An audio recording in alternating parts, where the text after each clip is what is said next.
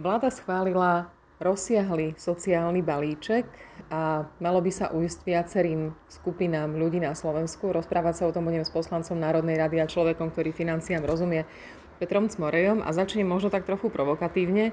Nie je to prekvapenie, že vláda, ktorej súčasťou je SAS, schváli sociálny balíček? Tak áno, SAS a sociálne balíčky to na prvé počutie veľmi, veľmi dokopy nejde. Ehm, my sme za to, aby každý dostával eh, rovnako a primerane. Samozrejme musíme, musíme pomáhať tým sociálne slabším, alebo teda tým najslabším vrstvám obyvateľstva, kam jednoznačne patria aj dôchodcovia a mladé rodiny s deťmi. Takže my sme skôr za také tie plošnejšie opatrenia, ktoré nerobia, ktoré nerobia rovných a rovnejších a nevytvárajú nejaké negatívne medzery, že niekto ešte dostane a niekto už nie. Richard Sulik na tlačovke pri tomto predstavovaní sociálneho balíčka uh, hovoril o tom, o čom sa pred voľbami všetci báli hovoriť, že obedy zadarmo nebudú. Hoci oni vlastne zadarmo nikdy neboli. Áno, obed zadarmo neexistuje, vždy to na konci dňa niekto zaplatí.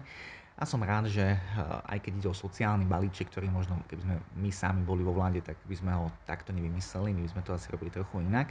Ale som rád, že sa tam presadili všetky vlastne veci, ktoré sme hovorili eh, ktoré sme hovorili v predvolebnej kampanii a že tie negatívne veci nahrádzam, alebo takto tie nie veľmi premyslené opatrenia nahrádzame premyslenejšími riešeniami, napríklad ako pri tých obedoch, obedoch zadarmo tak e, meníme to tak, že namiesto obedov zadarmo zvyšujeme e, daňový bonus. E, to znamená, že tie prostriedky, ktoré sme teraz aj celkom neefektívne vynakladali, lebo častokrát deti tie obedy nejedli, lebo tým, že zrazu mali nárok všetky deti, tak samozrejme klesla kvalita, lebo predsa len je rozdiel navariť 100 obedov a navariť 400 obedov všetci vieme, že na to, na to tie školy neboli, neboli pripravené. Druhá vec je, že mnohé tie deti na tie obedy nechodili, takže sa plitvalo.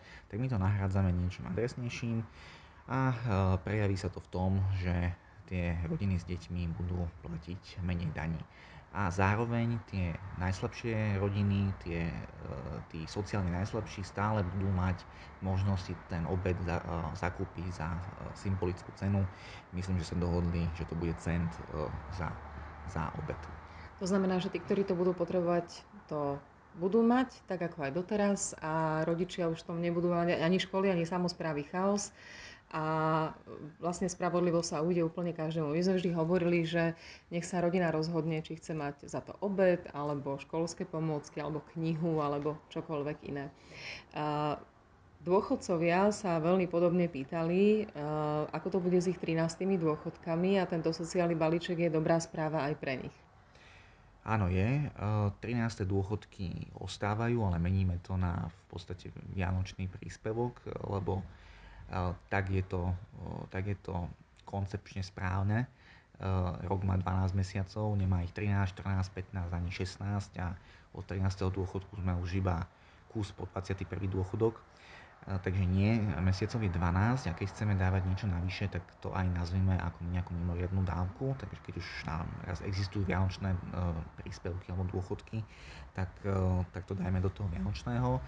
Eh, takto sme to presne urobili, takto sa to spraví a taktiež urobíme to, čo sme aj avizovali pred voľbami, že keď už vyplácať, čo samozrejme my sme za to, aby dôchodky boli čo najvyššie a hlavne tým eh, nízkopríjmovým dôchodcom, ktorí majú naozaj nízke dôchodky, tak tým treba pridať alebo treba, treba hľadať spôsoby, ako im pridať.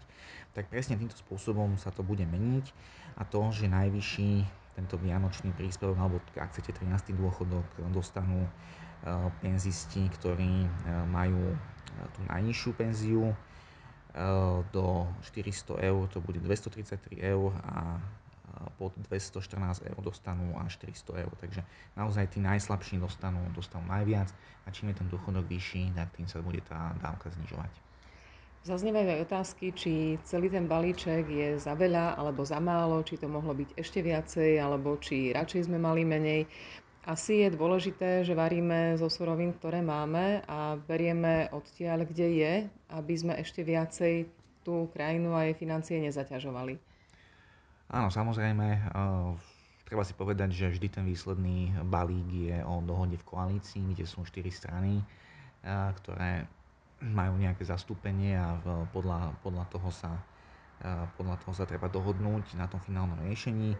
Ehm, dobré alebo pozitívne je to avizovanie toho, že nebudeme o hodnotu tohto balíčka navyšovať deficit, ale že sa budú hľadať zdroje e, pri prevádzke štátu, pri prevádzke ministerstiev. Každé ministerstvo má nájsť vnútorné úspory, z ktorých sa nakoniec zafinancuje tento sociálny balíček. Myslím, že je to o, dobrý signál pre, pre občanov, že aj štát sa dokáže uskromniť a dokáže časť z tých prostriedkov, ktoré vybral od tých občanov, im aj vrátiť naspäť. Jedno z hesiel pred voľbami Saska mala menej štátu, nižšie dane, tak možno časom, zatiaľ to je možno menej štátu, možno časom aj k tým nižším daniam dôjdeme. Áno, tiež by som bol radšej, keby sme išli týmto smerom, že nie, že, by, nie, nie, že budeme vyberať peniaze, potom ich vrácať, ale najlepšie je ich, je ich nevybrať vôbec najlepšie danie je taká, ktorá sa nevyberie. Ale áno, tak e, ja pevne verím, že, tý, že takýto pozitívny zmien e, aj týmto smerom na, na, na skutočné e, zmenšovanie štátu alebo zmenšovanie toho objemu, ktorý, ktorý sa prerozdeľuje, tak určite takéto zmeny pripravíme a pevne dúfame, že sa, že sa nám ich podarí presadiť v koalícii. Ďakujem veľmi pekne. Ďakujem aj.